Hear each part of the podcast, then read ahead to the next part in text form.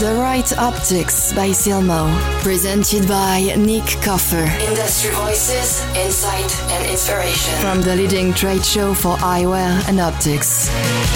Bienvenue à ce deuxième épisode de la troisième série du podcast The Right Optics du Silmo, dans l'optique du Silmo 2023 qui aura lieu à Paris tout à la fin du mois de septembre. Comme l'année dernière, nous vous présentons avant le salon une série d'interviews avec des personnalités de l'industrie de l'optique, suivies de plusieurs épisodes enregistrés au cœur du Silmo plus tard dans l'année. Aujourd'hui, j'accueille Jean-Philippe Sayac, CEO d'ACEP Group. Il est un expert en digitalisation pour les opticiens, offrant des solutions avancées telles que le choix des montures, la simulation de lentilles correctrices en réalité augmentée et la prise de mesures pour les verres progressifs. Jean-Philippe, bonjour. Bonjour Nick, ravi d'être parmi vous. Bah, c'est un plaisir de vous accueillir. Tout d'abord, euh, je dois demander, euh, je vous vois sur mon écran là dans le studio, euh, je vous entends dans mes oreilles, mais est-ce que vous existez vraiment? Est-ce que, est-ce que vous êtes vraiment là, Jean-Philippe? On ne sait pas, on ne le saura jamais. Peut-être que c'est moi, peut-être que ce n'est pas moi. Il faudrait regarder mon agenda. On verra ça plus tard. Je suis un peu rassuré donc de savoir que vous êtes plus ou moins euh, pas une création d'intelligence artificielle. Mais parlons donc de cet avenir où l'intelligence artificielle va vraiment pénétrer le monde de l'optique ou va, va pénétrer d'autant plus le monde de l'optique. Expliquez-nous ce que vous entendez par l'IA, l'intelligence artificielle, artificial intelligence. On entend beaucoup parler, mais c'est un sujet tellement vaste que ce n'est parfois pas évident de savoir ce que c'est vraiment. Non, c'est n'est pas facile de le savoir. Par contre, on, voit qu'en ce moment, on essaye beaucoup euh, d'opposer l'IA à l'emploi. Et c'est pas comme ça qu'on le voit dans l'optique. En fait, toutes les disruptions sont toujours venues parce qu'il y avait un besoin ou parce qu'il y avait un problème. Et en fait, euh, on a quelques problèmes dans le secteur de l'optique. On sait qu'il faut euh, parfois attendre plusieurs mois pour avoir un rendez-vous, pour faire un examen de vue. On sait que pour avoir des rendez-vous avec des spécialistes, il faut pas parfois attendre très longtemps. Et par contre, on sait aussi que l'IA, c'est en fait un ordinateur qui est capable de faire des tâches, euh, parfois mieux que nous d'ailleurs. Et euh, aujourd'hui, enfin, si on va au Silmo en fin septembre, on est capable de voir déjà des machines qui sont capables de faire de la réfraction, et qu'ils le font en moins de 8 minutes, ça veut dire que ça pourrait résoudre quand même pas mal de problèmes. Et, c'est pour ça que le, cœur du problème dans l'optique, ça va être de dire, mais quelle va être la qualité de soin lorsque je vais utiliser de l'IA Et donc, l'IA, c'est juste, en fait, de l'intelligence que l'on va rajouter à notre ordinateur, et ça va nous permettre de faire des tâches qui étaient souvent rébarbatives, on n'avait pas le temps de les faire et donc de donner un meilleur service à nos clients. Et c'est comme ça que je le vois. Vous dites là que ça ne va pas remplacer euh, l'être humain. Vous dites que parfois ça peut faire des tâches mieux que l'être humain. Est-ce que le problème est qu'en fait, il n'y a pas besoin que l'IA fasse ça mieux, juste que l'IA le fasse, le fasse plus vite, moins cher, et donc de ce fait, ça va effectivement remplacer nos opticiens, euh, pas 100%, mais les remplacer un peu? Non, en fait, je, moi, je suis pas du tout d'accord avec ça. Euh, je, ne le vois pas comme cela. Euh, on essaye en ce moment parce qu'en fait, euh, on parle beaucoup de, de, de, l'IA Act en Europe, où on va devoir réguler, bien entendu. Et on essaye d'opposer et on voit tout ce que pourrait faire ChatGTP, tout ce que pourrait faire l'intelligence artificielle. moi, ce qui m'intéresse, c'est pas ce que l'IA va être capable de faire, c'est ce que l'IA va faire à l'avenir. Et est-ce que le fait de faire des examens de vue, est-ce que vraiment ça va retirer euh, des emplois à euh, des ophtalmos? Parce que, comme vous le savez, en France, on a une régulation qui est quand même assez importante où on peut faire un examen de vue dans un magasin d'optique, mais tous les trois ans, on doit aller chez un eye doctor, chez un ophtalmo, pour vérifier sa vision. Sauf que ce rendez-vous peut prendre du temps et l'IA va permettre justement à des ophtalmos d'être beaucoup plus efficaces, de ne pas faire ces tâches rébarbatives et de s'occuper de pathologies un peu plus complexes. Donc ça veut dire que ça ne va pas retirer de l'emploi, ça va nous permettre de faire des choses qu'on ne faisait pas, où on a vraiment, vraiment besoin de nous.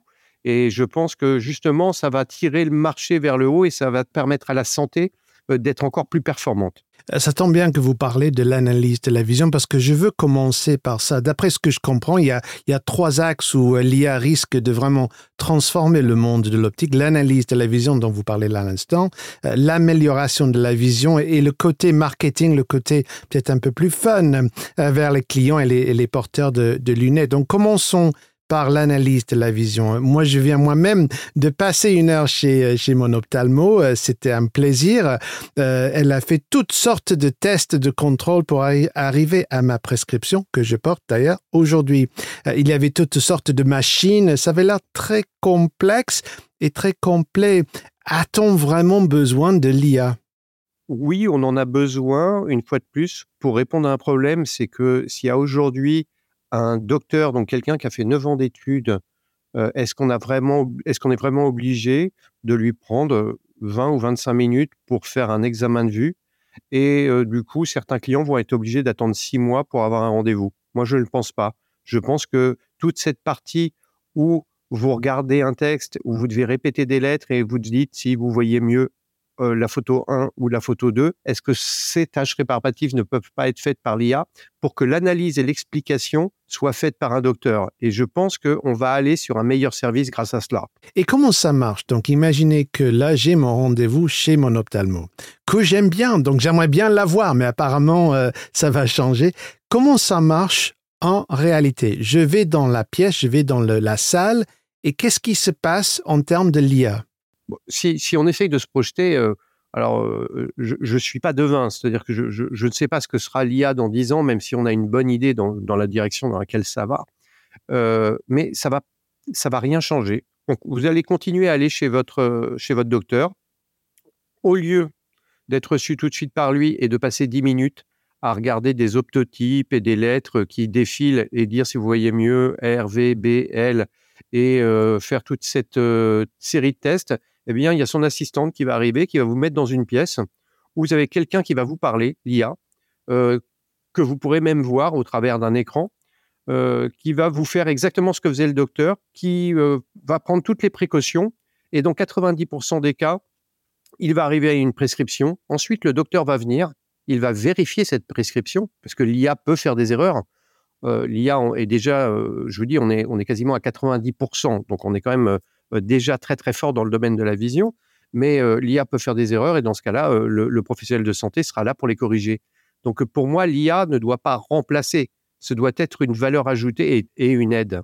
Et donc, ce qui va nous permettre de pouvoir gérer pas mal de pathologies. Vous savez qu'aujourd'hui, la première cause de cécité, c'est justement de soigner des pathologies trop tardivement. Et dans les raisons et les causes de ces, ces délais, bien, il y a forcément dans certaines régions bah, le fait qu'il faut faire 100 km pour avoir un docteur, il faut avoir plus de six mois pour avoir un rendez-vous ou aller aux urgences et il n'y en a pas forcément partout. Et une partie du travail va être dans le fait de rassurer des clients, des personnes. Moi, je pense à ma mère.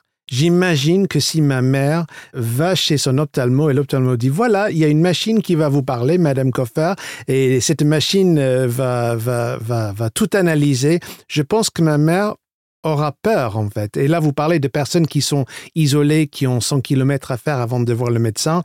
Euh, on parle peut-être de la même personne là. Comment vous allez faire, vous, dans l'industrie, pour rassurer, en l'occurrence, ma mère, ce, ce, genre de, de, de personnes?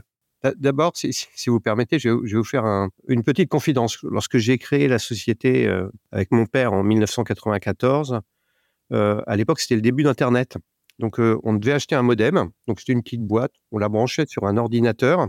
ensuite, on le branchait sur une ligne téléphonique. Puis, on composait un numéro de téléphone. Il y avait un petit bruit bizarre qui faisait Et deux minutes plus tard, on avait une page avec 50 ou 100 mots.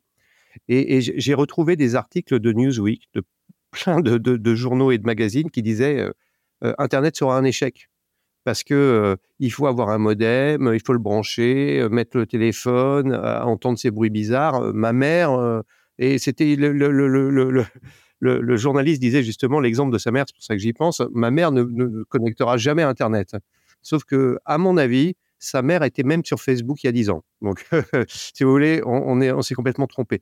Et juste pour répondre euh, plus sérieusement à cette question, il n'y aura pas de frein et euh, euh, une fois de plus, ça ne va pas remplacer le docteur. Le docteur sera toujours là et encore mieux, il va avoir plus de temps pour expliquer la pathologie au patient. Et ça, c'est génial.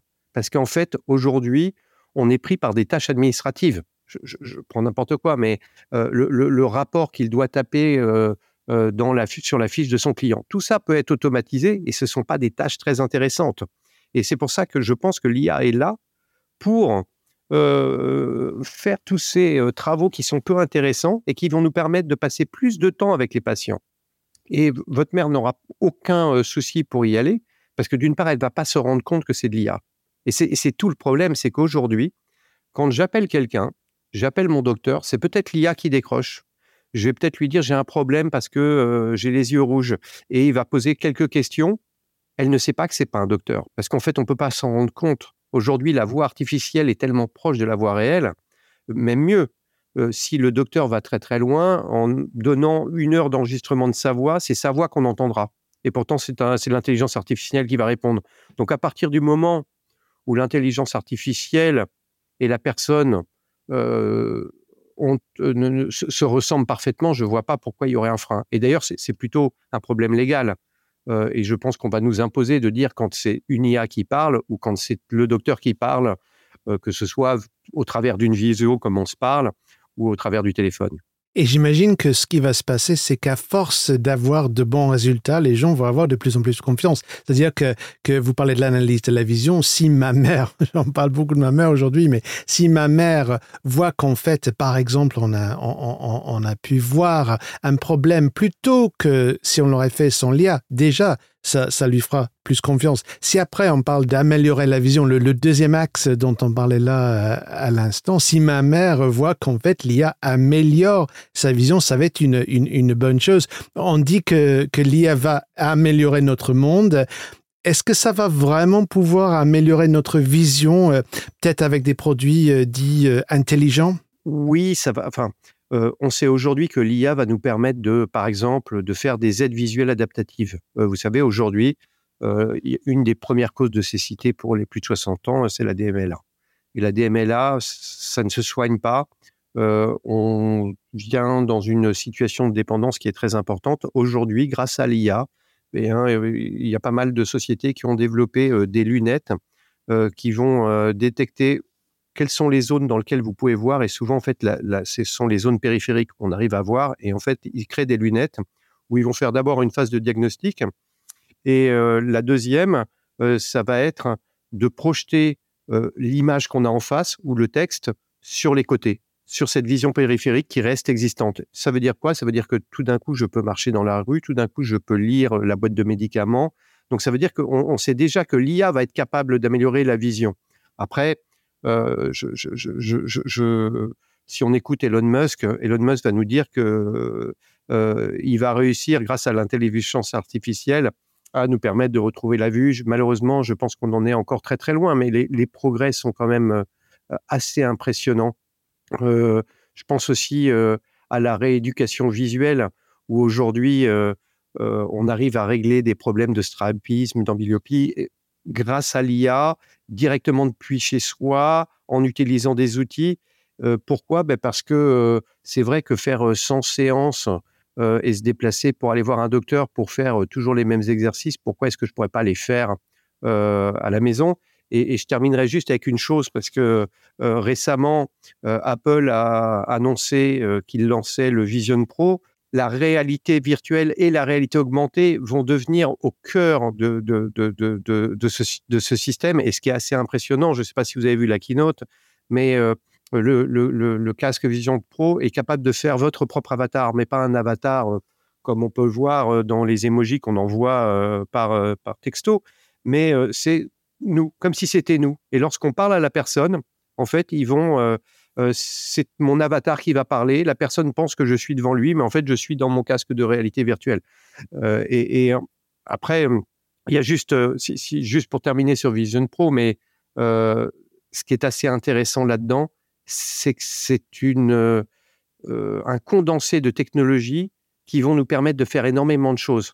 Et si on est capable de détecter, et le, le but, une fois de plus, c'est pas de remplacer le docteur, mais si on est capable de détecter des pathologies grâce à ces casques, ça va nous permettre de faire de la prévention et d'envoyer quelqu'un voir un docteur bien en amont. Et c'est là où, c'est génial. Et je pense que justement, même votre mère, elle va forcément adhérer à ce type, à ce type d'IA parce que jusqu'à maintenant, en fait, on avait une IA qui nous donnait pas vraiment d'informations, puis c'était de la fausse IA parce que pendant des années, en fait, dès qu'il y avait un algorithme, on disait que c'était de l'intelligence artificielle. En fait, c'était juste un algorithme. Et c'est vrai que lorsque j'appelle le call center d'Air France, l'IA m'apporte rien. Et quand je tombe sur ce robot, je me dis, oh mince, je vais mettre une demi-heure à avoir une réponse à ma question.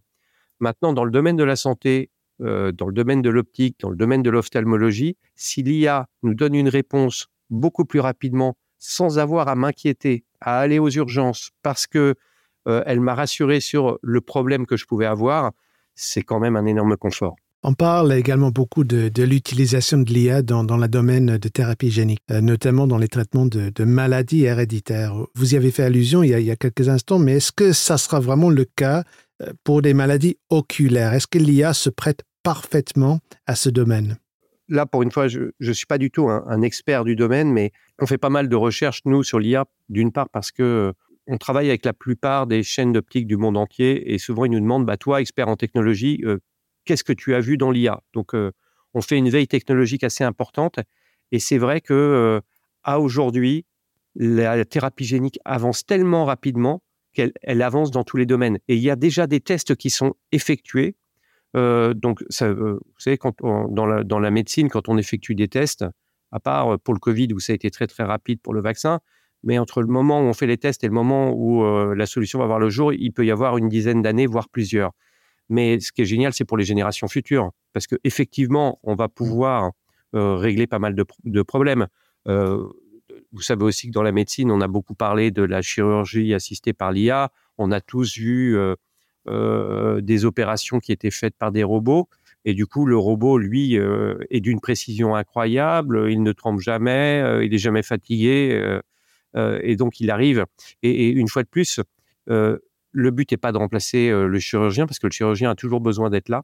Mais est-ce que vraiment il est obligé de faire la suture finale alors qu'il a fait trois heures d'opération? Est-ce que vraiment il est obligé de faire pas mal de choses? Non, je pense qu'il y a des petites tâches qui peuvent être effectuées sous sa supervision, mais qui vont lui permettre d'être beaucoup plus efficace dans les, dans les interventions chirurgicales.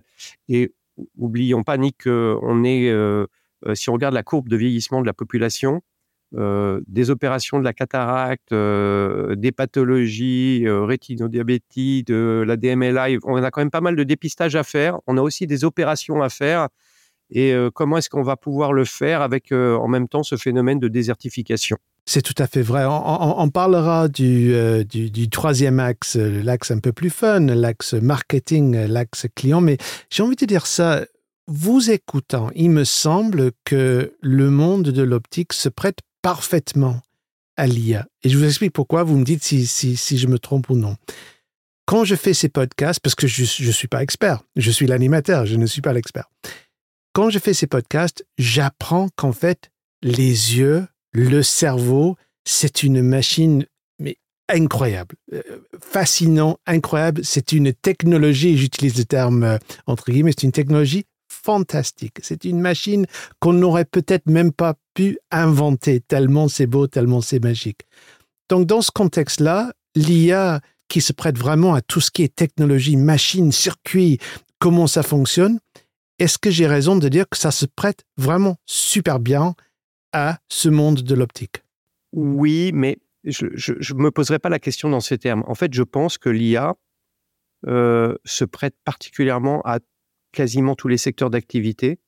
Mais comme je disais au début, l'IA prendra de la place euh, là où on a un problème. C'est comme euh, lorsque j'ai fait mon école de commerce, on m'apprenait que pour créer une entreprise, il fallait trouver un problème. Quand on avait le problème, on trouvait cette solution, on pouvait créer une entreprise. Bah, L'IA, c'est un petit peu la même chose. C'est-à-dire que euh, est-ce que l'IA peut remplacer un CEO Est-ce que l'IA peut remplacer un opticien? Est-ce que l'IA va remplacer un optométriste? Non. Par contre, l'opticien a plein de tâches qu'il n'aime pas faire. Euh, l'optométriste, la même chose. Le eye doctor, c'est pareil. Et, c'est vrai que l'IA prendra de la place justement là où on a des besoins. Alors, on peut dire que l'optique s'y prête particulièrement euh, parce que on sait qu'on a des besoins et que ces besoins sont très importants. On sait qu'on a un vieillissement de la population qui fait que ce marché va aussi augmenter de manière assez importante et on n'a pas forcément le nombre de professionnels de santé qui vont aller pour, pour s'occuper de, tous ces patients.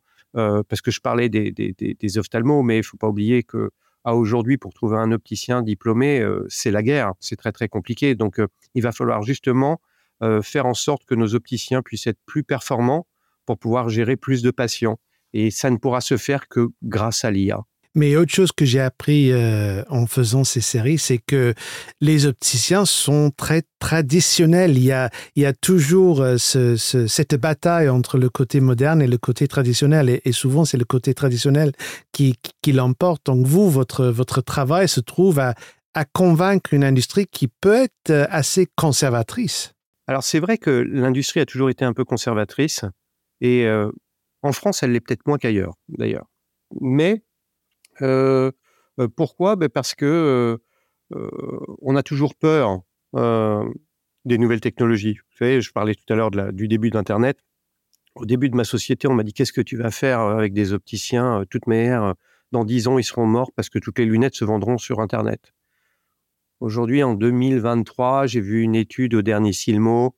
on a à peu près 4% des verres progressifs qui sont vendus sur Internet, c'est-à-dire quasiment rien. Pourquoi? Parce qu'Internet ne fait pas un bon travail et qu'aujourd'hui, on a besoin d'un professionnel de santé, on a besoin d'un bon opticien pour faire les progressifs. Maintenant, lorsque l'innovation apporte quelque chose, l'opticien l'épouse de manière assez, euh, de manière assez majoritaire et beaucoup euh, épousent toutes les nouvelles technologies. Je vais vous donner un exemple. Euh, lorsque, en 2010, Steve Jobs a lancé l'iPad, nous, on a décidé de digitaliser le magasin d'optique et de lancer le euh, premier appareil de prise de mesure en utilisant un iPad.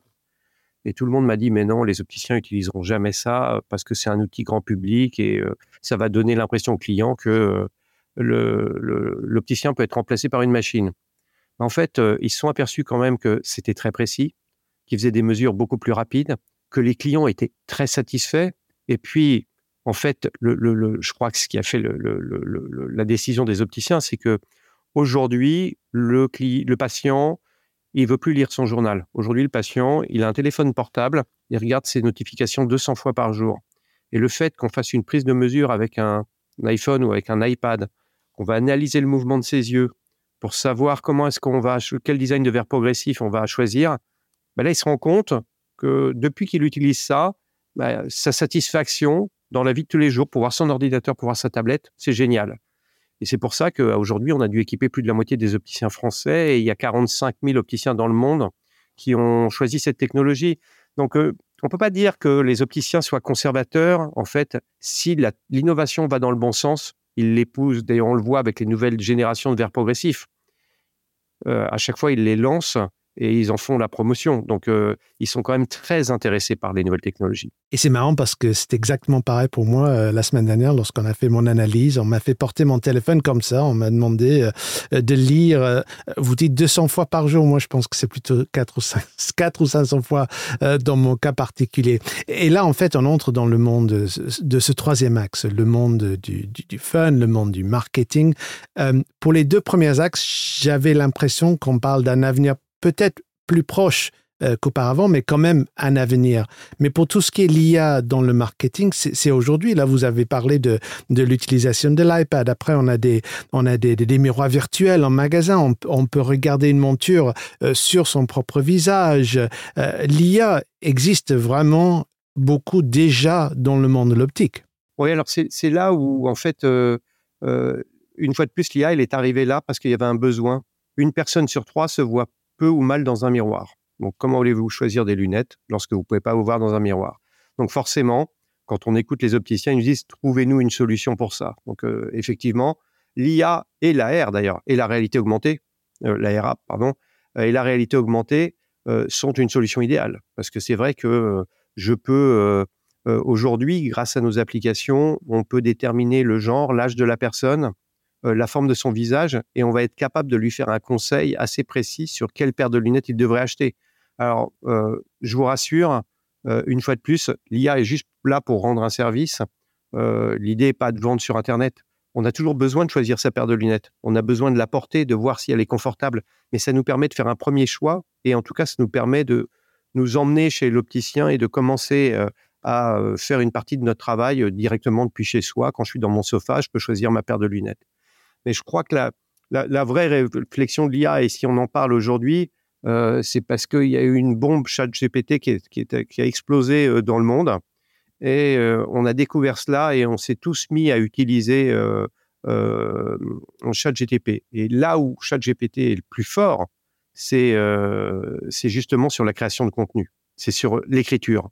Et c'est vrai que c'était assez impressionnant. Et, c'est vrai qu'à aujourd'hui, euh, je pense qu'il y a quasiment 10% des opticiens qui utilisent déjà l'IA pour, euh, leur, pour, leur, euh, pour le contenu sur les réseaux sociaux. Et c'est vraiment, et c'est vrai que c'est fabuleux. Il suffit de dire, je veux faire un post sur TikTok pour telle population et faire la promotion de telle paire de lunettes. Voilà la story de la paire de lunettes que j'ai trouvée sur Internet. Et ChatGPT va rédiger quelque chose de quasiment parfait. Euh, nous, on a fait, on a fait des tests euh, au bureau puisque depuis, euh, depuis novembre, on l'utilise pour toutes les publications sur les réseaux sociaux. Et en fait, on a 30% de plus d'interactions. Ça veut dire qu'il est plus efficace. et ce qui est assez intéressant, c'est que, on en parlait au début, mais on oppose souvent l'IA, du coup, ça va retirer des postes de content manager, ceux qui vont gérer les réseaux sociaux. En fait, c'est tout le contraire. Parce qu'en fait, nous, on est une société en B2B, donc on était plutôt uniquement sur LinkedIn. Mais en fait, comme on a un qui nous aide à, rédiger, à rédiger des, euh, les contenus, bah, aujourd'hui, on a un compte TikTok, on a un compte euh, Instagram, on a un compte Facebook, alors que ça ne nous touche pas beaucoup parce que dans notre domaine. Mais on se rend compte que c'est bien de faire la promotion de nos technologies en B2C pour faire connaître les opticiens qui utilisent cela. Et en fait, ce que je veux dire par là, euh, c'est que au contraire, au lieu de supprimer des jobs, aujourd'hui, on va recruter quelqu'un parce qu'en fait, il faut quand même contrôler cette IA. Et comme on est sur de plus en plus de plateformes, ben là, on est en train de recruter un jeune justement pour des réseaux sociaux un peu plus jeunes où on n'a pas cette expertise-là. Donc, ça veut dire que ça va permettre de créer un marché. Et j'ai un, deuxième exemple euh, qui, euh, parce qu'en fait, aujourd'hui, lorsque vous êtes opticien, vous devez être monter des belles lunettes, euh, bien choisir les verres, savoir faire un examen de vue, euh, faire du marketing sur les réseaux sociaux, être un acheteur hors pair et gérer une boîte. Euh, et vous êtes aussi, bah, bien entendu, DRH. Vous êtes aussi euh, responsable du légal avec tous les contrats. Donc, vous avez tellement de tâches à faire. Il y a beaucoup de choses où, vous ne pourrez pas faire tout seul. Et donc, l'IA est là pour répondre à un besoin ponctuel et peut-être que vous n'auriez pas pu le faire. Là, j'ai un domaine dans le domaine du légal, un exemple dans le domaine du légal. On a signé un petit contrat en Espagne. C'était 5000 euh, euros, un développement de logiciel. Et le client nous demande un contrat en espagnol, ce qui est à peu près normal, sauf que nous, on avait des contrats que en anglais. J'ai demandé à un avocat j'ai un contrat type. Il me dit, bah, c'est pas de problème, il y en a pour 2200 euros. Donc, ça veut dire qu'on ne gagnerait pas d'argent. Donc, soit je dis au client, bah, on ne va pas euh, pouvoir signer le contrat, et bah, du coup, on a demandé à une IA spécialisée dans le légal en disant voilà notre, voilà notre, notre contrat français, est-ce que tu peux le mettre en droit espagnol avec les articles de loi? 30 secondes plus tard, on avait le contrat. Là, je l'ai donné en relecture à l'avocat qui m'a pris 200 euros. Et du coup, on a pu signer ce contrat et livrer ce client. Donc, ça veut dire quoi? Ça veut dire que justement, l'IA va nous permettre de faire des business qu'on n'aurait pas pu faire. Et, je crois plutôt que ça va être un, très générateur de croissance euh, et ça, permettra à beaucoup d'opticiens d'avoir un job beaucoup plus complet. C'est absolument incroyable. On va arriver vers la fin de, cet épisode, Jean-Philippe. Euh, je veux juste vous poser une question du point de vue des marques, parce qu'on a beaucoup parlé d'opticiens. Si je suis une marque et je veux faire vendre mes lunettes, est-ce que l'IA va me permettre de, d'avoir un avantage au magasin? C'est-à-dire, par exemple, si je fournis euh, l'iPad, si je fournis euh, euh, les produits virtuels, les produits qui choisissent des montures, est-ce que ça va me permettre en tant que marque, si je suis dans un magasin où, par exemple, ils ont une dizaine, une quinzaine de marques, de, de faire privilégier ma marque dans le choix des lunettes? En fait, de tout temps, les marques ont toujours essayé de donner des présentoirs, de fournir des vitrines pour mettre en valeur leur marque et en échange de quoi eh bien, ils avaient un volume de lunettes à acheter. Par contre, je crois que ça peut répondre aussi à pas mal de problématiques pour les, pour les marques et pour les fabricants de lunettes. Vous savez, lorsque vous lancez une collection, vous dessinez une collection, ensuite vous engagez la fabrication, Et parfois, il y a certains modèles qui ne se vendent pas, qui restent. Ou vous avez certains modèles qui se vendent que dans le sud de la France ou que dans l'est de la France.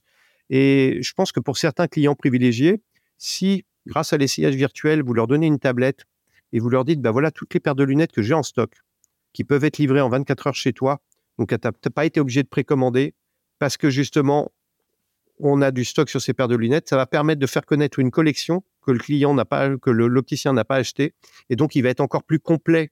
Et donc il va offrir une gamme de produits encore plus complète. Donc c'est vraiment euh, quelque chose d'intéressant.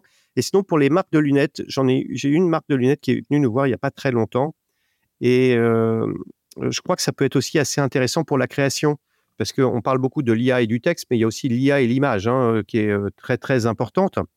Euh, il, y a pas, mal d'intelligence artificielle qui existent, pas celle, seulement celle de OpenAI.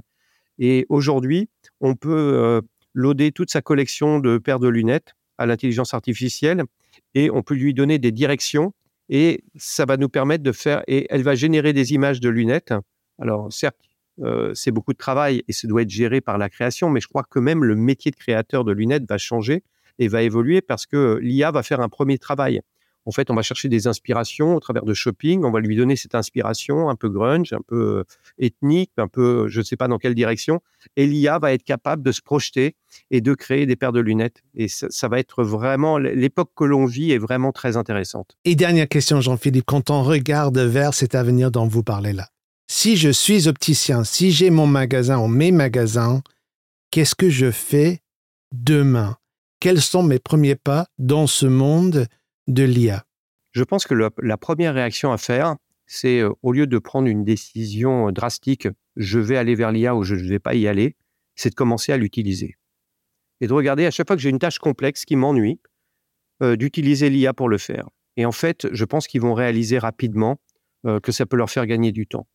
Maintenant, d'un point de vue global, euh, je crois que le plus intéressant, euh, c'est essayer de se projeter.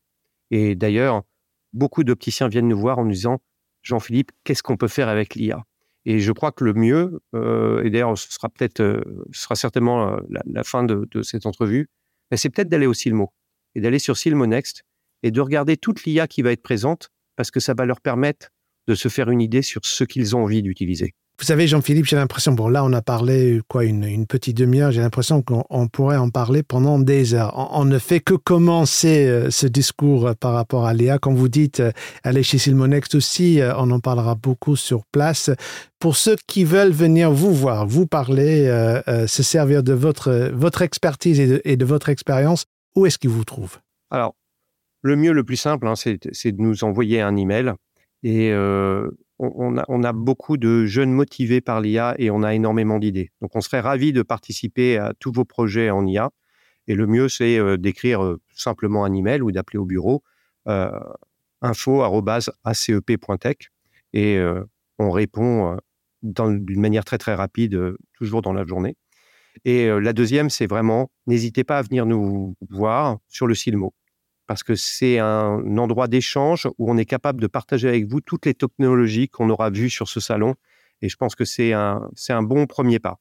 Et vous êtes également sur, euh, comme vous avez dit, sur tous les réseaux sociaux. Effectivement, donc on est euh, sur tous les réseaux sociaux, que ce soit sur LinkedIn, sur Instagram, sur Facebook. N'hésitez pas à nous envoyer un, à nous envoyer un, message ou à repartager nos publications parce qu'on publie énormément sur l'IA. Comme vous l'avez compris, Nick, c'est un sujet qui nous passionne. Jean-Philippe, je vous remercie beaucoup. C'était vraiment fascinant. Merci à vous, Nick. J'ai été ravi de participer à cette émission. Si vous découvrez cette série pour la première fois, n'hésitez pas à écouter les deux premières séries enregistrées pour Silmo 2022 des invités super qui se trouvent au cœur de votre industrie. Si vous avez apprécié cet épisode, n'oubliez pas de cliquer sur suivre pour être informé de tous futurs épisodes du Right Optics. Il y aura des épisodes supplémentaires d'ici le début du salon et ensuite toute une série enregistrée sur place au Silmo 2023. Venez nous voir à Villepinte au mois de septembre pour tout renseignement sur le salon cliquez sur silmoparis.com ou cherchez Silmo Paris sur tous les réseaux sociaux. Merci à nouveau à Jean-Philippe et de ma part, merci à vous d'avoir écouté cet épisode. À la prochaine fois, je l'espère.